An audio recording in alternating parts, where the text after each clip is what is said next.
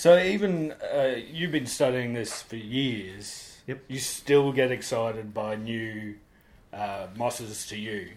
Oh, yes, I get excited by mosses, um, and new ones in particular. I, I definitely like a challenge when I'm trying to ID things. Uh, but some of them, when you put them underneath a microscope, they're just beautiful. You know, like um, to to identify a moss um, adequately, you really need to prepare a microscope slide. So you you have to remove leaves and stick it on a microscope slide and look underneath a micro, microscope, a compound microscope. But um, that really opens up their, their true beauty. You can see like the, the, the cells, uh, how the shells, the, the cells in the leaf, how they look like if they're if they're hexagonal or if they're linear and things like that. You can see these um, teeth on the margins of the leaves that you just can't pick up with a magnifying glass. Um, yeah, and I still get a buzz when you know I put something in, underneath the microscope and then start to look down and see this amazing beauty that's this um, you just don't see. Um, and so yeah, I do go around and, and give talks to different community groups about um, bryophytes and mosses, and and the whole thing is like just making them aware that you know just go slowly, like in the forest. You know, take a, a hand lens or a magnifying glass with you, and look at the moss because you know it's a it's a, they're amazing plants to look at, and most people will just walk past and just see the green fuzz on a tree trunk. But if you stop and pause and have a close look at it, you might be really amazed at what you see. So if some of our listeners do uh, go for a, a walk through the bush, uh, take a magnifying glass, stop and look at the, the moss, how could they articulate what they're looking at? Uh, well, I guess the main thing that um, people want to distinguish is if they're looking at a moss or, or a liverwort. So um, the liverworts have um, two divisions. One's called the thalloid liverworts or thallose liverworts. The other one's leafy liverworts. So the leafy liverworts kind of look like moss. Um, so I often get the question like, how do you tell the difference between a moss and a leafy liverwort? So generally, if you're looking at a moss plant and the leaves are spirally arranged around the stem, so forms like a little rosette or something, that's definitely a moss because the leafy liverworts don't do that. Okay. The other thing is that if you're looking at a, a, at a moss at a plant that you think might be a moss, if it's got a costa on the leaf or a midvein on the leaf, it's definitely a moss because the leafy liverworts don't have that. Yeah, right. So there's a couple of little things people can keep an eye out for that. So with the leafy liverworts, the um, the leaves are actually arranged on either side of the stem, but with the mosses, they tend to be spirally arranged. Now there are some mosses that have their their leaves on either side of the stem, Just to confuse us. just to confuse you. But fortunately, they have a midvein, a costa, Ah, right. which the leafy liverworts don't. So yeah, if you do have something with leaves on either side and it's got a midvein or a costa, it's definitely a moss. Ah, that's perfect. Yeah. Uh, Okay, so let's go down and have a look. Okay, cool. So we'll go down to the rainforest garden. Okay, cool. I often say that you know you don't have to. You can walk down the Queen Street Mall and you'll find moss growing in the cracks of pave of the pavers in the, in the mall. So they're, they're everywhere. You just have to have your eye in. And I guess because I I look at mosses a lot, like I'll they'll pop out to me probably more than the average person. So you know I just noticed that log, the stump over there with Oh, yeah. all the moss growing on the on the base of it. oh, yeah, that's a beauty. Let's go and have a look. Oh.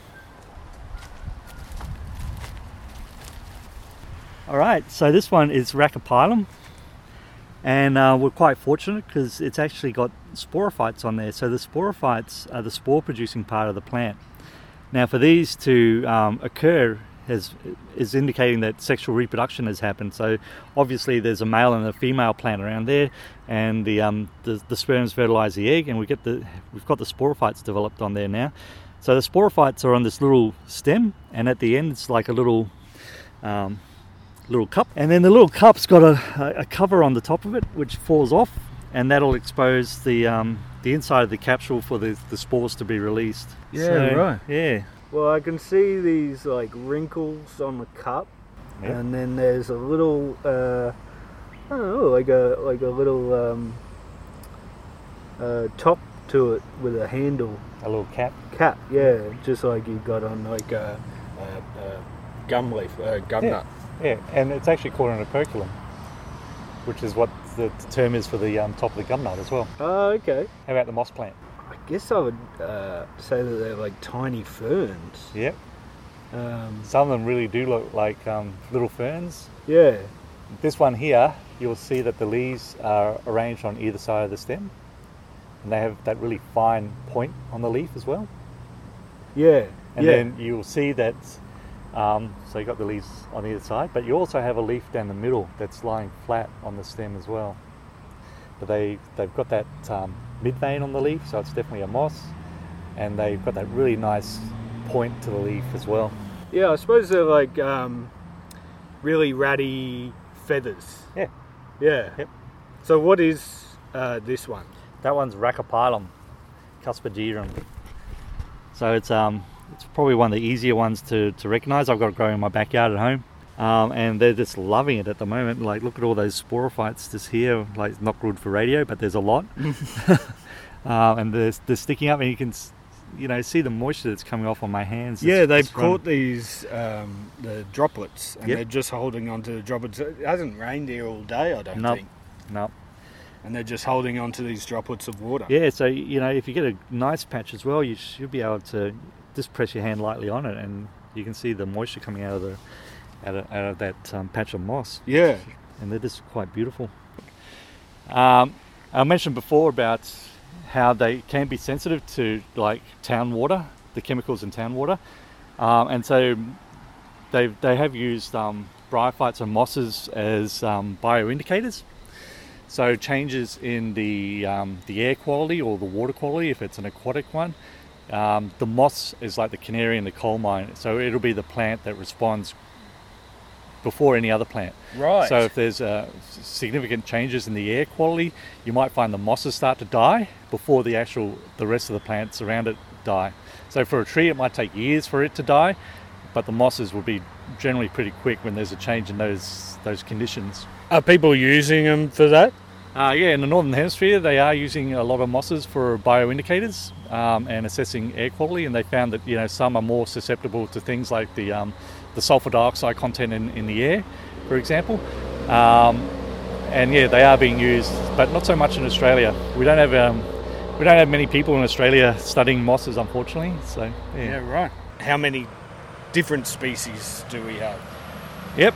Uh, so in Queensland, we've got about 600 species of moss. Uh, we've got about uh, it's around 390 species of liverwort and around a dozen species of hornwort. So we don't have a lot of diversity in hornworts. In fact, worldwide there's only 150 species of hornwort. So it's a very uh, doesn't have a lot of diversity. Um, and um, basically, what they what the current thinking is that the um, a, a bryophyte or a bryophyte-like plant were the first plants to make the transition from an aquatic ecosystem to start colonizing land Okay. uh, back in the Ordovician period, about 470 million years ago. yeah. So when Earth formed and everything, and we had these continents, they were largely devoid of any life. Um, but then now the current thinking is that it was a, a bryophyte or bryophyte-like plant that made that first transition from an aquatic system, a freshwater system, to start colonizing land.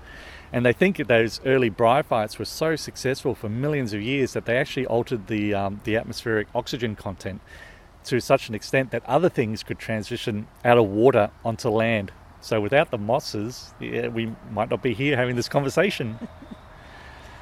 Oh, there's such a fascinating plant there. they are. They're the best. Um, thanks so much for doing this, Andrew. I really appreciate it. Oh, no worries. I hope you got.